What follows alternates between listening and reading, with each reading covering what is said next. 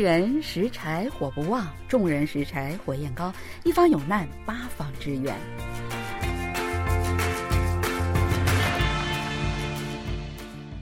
听众朋友，大家好！又到了我们每周一次的韩国万象的节目时间了，我是主持人小南。近期啊，中国河南地区遭受了前所未有的水灾。那消息传来，韩国各界，尤其是在韩的华人，这个心焦啊，他们纷纷开始行动，捐钱、捐物、捐爱心。今天呢，我们有请中韩子女。教育协会的张小倩为大家介绍一下相关的情况。哎，小倩老师您好，首先请你给我们的听众朋友们打个招呼好吗？大家好，我是中韩子女教育协会的张小倩，啊，非常高兴能够通过 KBS 韩国万象这个节目与各位听众相识。呃，我是咱们啊中国山东人，啊，零四年来到韩国，啊，现在大概已经有十七年了吧。哇，十七年真的不是一个短暂的岁月哈！我觉得你可以说是成为一个真正的韩国通了吧？您过奖了，呃，韩国通算不上啊，但是对韩国确实还是大大小小的，不管是从政治经济还都能聊一起儿。那你刚才说你来自中国的山东哈，实际上中国的这个老华侨们，呃，他们大部分都是来自中国的山东。那你可以说是在韩国的一个山东的。呃，来自山东的新华侨哈，那你觉得为什么这么多山东人来到韩国呢？呃，其实我觉得就是这个地理位置的原因吧。呃，就像大家也都知道，在中国，呃，不管是山东的青岛、威海、烟台这些地区，也是韩国人啊，就是最多的地区。由于地理这个位置上比较近，这个往来也比较多。啊，所以这个交流，不管是这个学校的交流啊，还是一些文化交流，都还是比较频繁的。所以就是我们可能接触的韩国的机会也更多一些。对，所以山东的呃小朋友们或者是山东人对韩国人并不陌生哈。其实韩国人到一次山东，对于韩国人来说，他们也不觉得山东是一个陌生的地方，是外国。很多韩国人真的是一个周末就会可以呃坐飞机到青岛去购物啊，或者是去，尤其是打高尔夫球的人去很多哈。对。因为我我工作原因，我我也是就是经常往返这个国内跟韩国嘛，然后平时可以看到很多人，呃，就是呃周末的时候，他们就是带着高尔夫球杆又去了，然后呢，再过两天就回来了。呃，也可能是价格也比较低廉吧。对呀，山东风景秀丽，而且有很多可以打高尔夫球的地方，价格呢也相对来说比韩国要低廉一些。而且这个小旅行啊，虽然很近，但是一个出国的一个小旅行，那大家都是比较向往的。而且山东多少美食，对吧？对，山东很多好吃的。听说这个韩国的炸酱面啊什么的，也当时也是有很多这个从山东过来的这个老华侨他们带过来的。虽然说现在已经比较韩国本土化了，有一些改变了。的确是这样，所以对于韩国人来说，去山东就等于就像出去串个门一样，嗯，不是那么太复杂的事情。那么现在你在韩国是一个什么样的角色呢？你在做什么啊？其实截止到今年年初的时候，我还是一个在职妈妈，呃，就是在呃韩国毕业以后，我就进入韩国企业工作了嘛，就按部就班的结婚生子啊，呃，这个呃，截止到今年年初，然后主要是以工作为主。呃，所以对孩子们呢，就是呃陪伴上比较疏忽嘛。这个工作性质也导致我是一年当中得有一半的时间是在出差啊。呃，所以就是今年年初，呃，也是因为疫情，孩子们相当于是一个半停学的状态。呃，也是为了多陪陪孩子们，我就开始休职了。现在呢是在家里，呃，做一个全职妈妈，主要是还是陪伴孩子们的。哦，你的孩子现在是中学还是小学啊？啊，他们已经小学三年级了。哦，那我非常理解你的心情，因为韩国这个小学从今年第一学期起，基本上是，据说他们是隔周去学校，那么剩下的时间都在家里。如果没有父母的陪伴的话，一个十来岁的孩子，让他自觉的去，呃，一天几个小时的课，在家里上网课，真的是不容易，是这样的。是的，嗯，不光是这个，而且就是生活上，你饮食上，这个的话都是一个非常大的问题。而且我们是两个女孩子嘛，也比较担心。对于我来讲，其实工作中间出现这么一个断缺的话，其实也是受影响的。但是为了孩子们嘛。对我非常理解你的这个心情哈。作为妈妈们，我想肯定都是这样的一种心情，因为孩子你不能 毁了孩子的未来，是这样的吧？工作还可以继续。哎，不过但是你现在不是辞是休职是吧？对对，是的，是休职啊。韩国的话。它有一个就是育儿休职嘛，是在孩子就是三年级生日之前，然后你是可以就是一个孩子休一年的时间的。哇，那你两个孩子能休两年吗？啊，因为我的这个申请已经晚了，所以只因为他们是双胞胎嘛，这个出生年月日是一样的，所以呢，在我是在孩子们生日之前，只可以申请一个孩子的这个机会。嗯，那我只能就是替你祈祷，这个疫情 一年之内赶紧结束哈。哎，听说最近啊，你和你周围的华人们做了一件特别有意义的事情，让我非常的感动，能给我们介绍一下吗？呃，是的，就像主持人您说的，我们是呃，就是做了一件应该做的事情，对我们来讲也是非常有意义的事情吧。啊，就是刚才呃主持人也介绍了，现在在中国这个河南地区啊发生了一个洪涝灾害嘛。啊，我们就是为这个灾区进行了一个募捐的活动。啊，其实据我们了解，不光是我们这个中韩子女教育协会，呃，很多这个在韩的华人组织啊。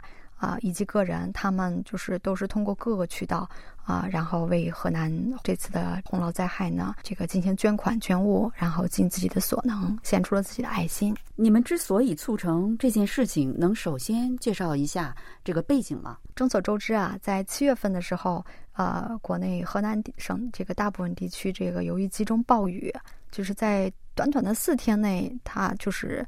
呃，下的这个雨比一年的这个降水量都要高嘛，所以很多地区发生了这个洪涝灾害。据我们了解，这个官方消息的话，呃，截止到这个八月二号，呃，这次洪涝灾害一共造成了三百零二人遇难，然后五十人失踪。所以我们就是通过新闻啊，还有这个朋友圈接触到这些信息的时候，也是感觉到真是特别的关切这个事情，然后呃也希望自己能够为这个灾区的人们能够做点什么。对，当时我也看到朋友圈上的这些朋友们的那种，呃，怎么说可以说是呐喊呐、呼吁，真是那种心情，恨不得马上坐飞机啊，我也要去这个现场去呃救援。但是现在苦于不能出境，然后因为疫情嘛，而且是。呃，还要隔离等等哈，所以这些真的是当时着急的只能跺脚。对，就像您说的，确实我们没有办法像其他志愿者一样赶到现场呢，所以就是也是做了一些呃力所能及的事儿。你在这个网络上呀，这个朋友圈里啊，就是看到这咱们这个军人也都是在最短时间赶到现场，然后全国各地的这些志愿者，还有很多从广州啊赶到河南去帮助当地的这个灾区。呃，人们这个修理汽车呀，也就是自己能够做什么，就呃去帮他们做什么。就是每次看到这些视频的时候，就 感觉泪点特别低，真是呃特别的感动。然后你真是志愿者们用这个货车拉着橡皮艇，拉着蔬菜，就是河南需要什么就有什么在路上去支援他们。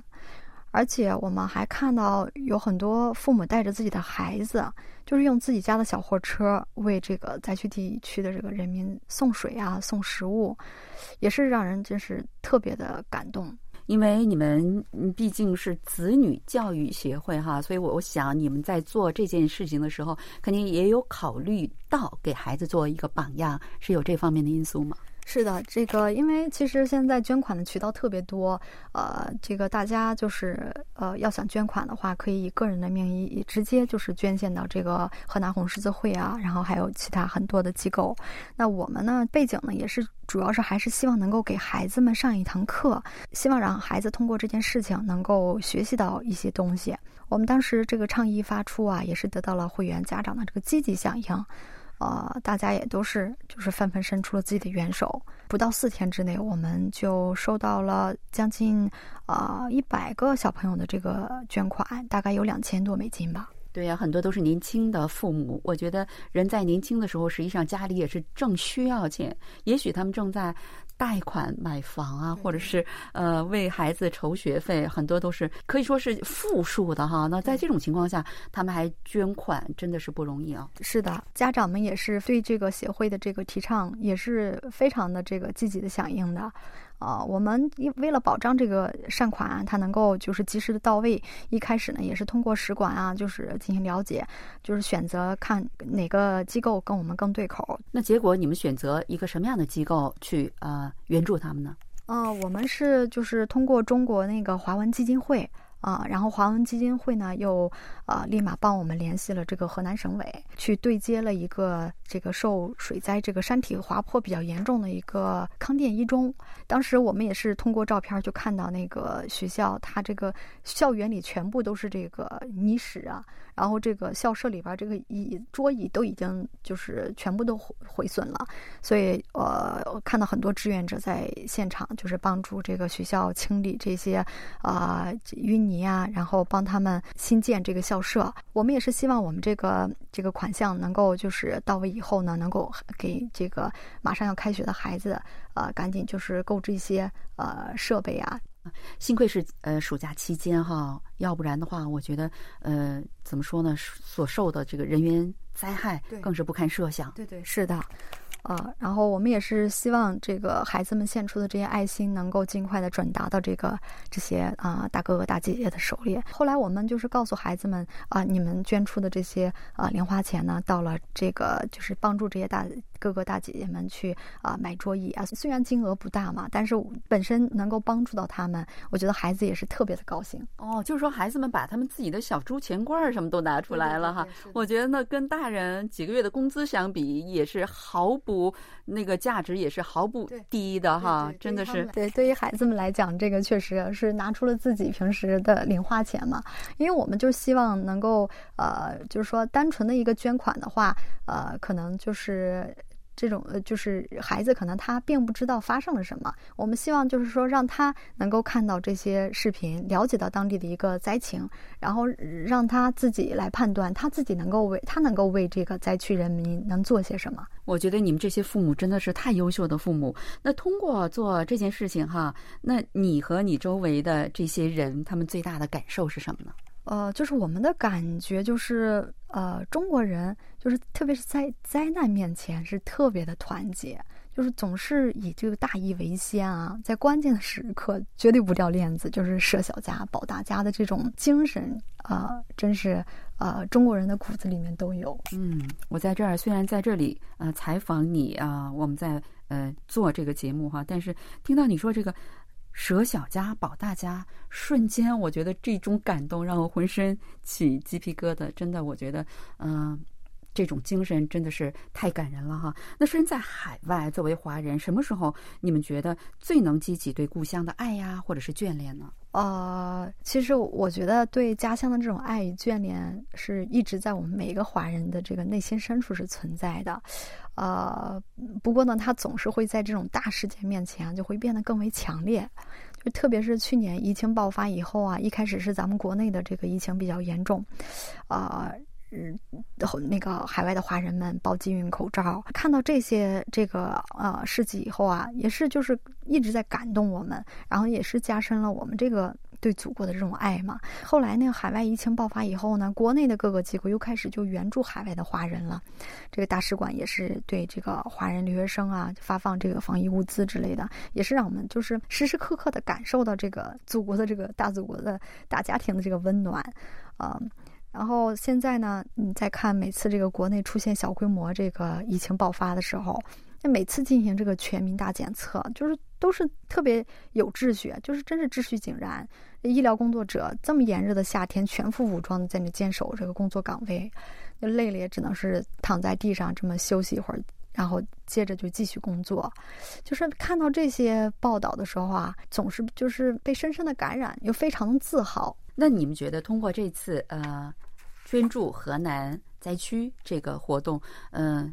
给孩子们带来的，呃，最大的影响是什么呢？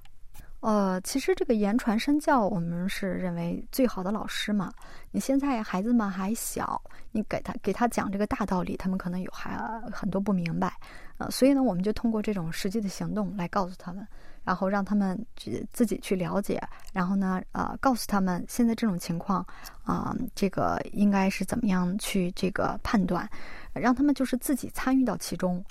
啊，让感受到就是做这些事情的这些意义吧。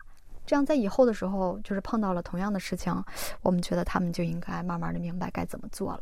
好，那最后，呃，作为呃身在海外的华人，你最希望的是什么？呃，其实作为一个在韩华人来讲的话，当然最希望的是自己的祖国繁荣富强，啊，这个经济也是啊越来越啊强大。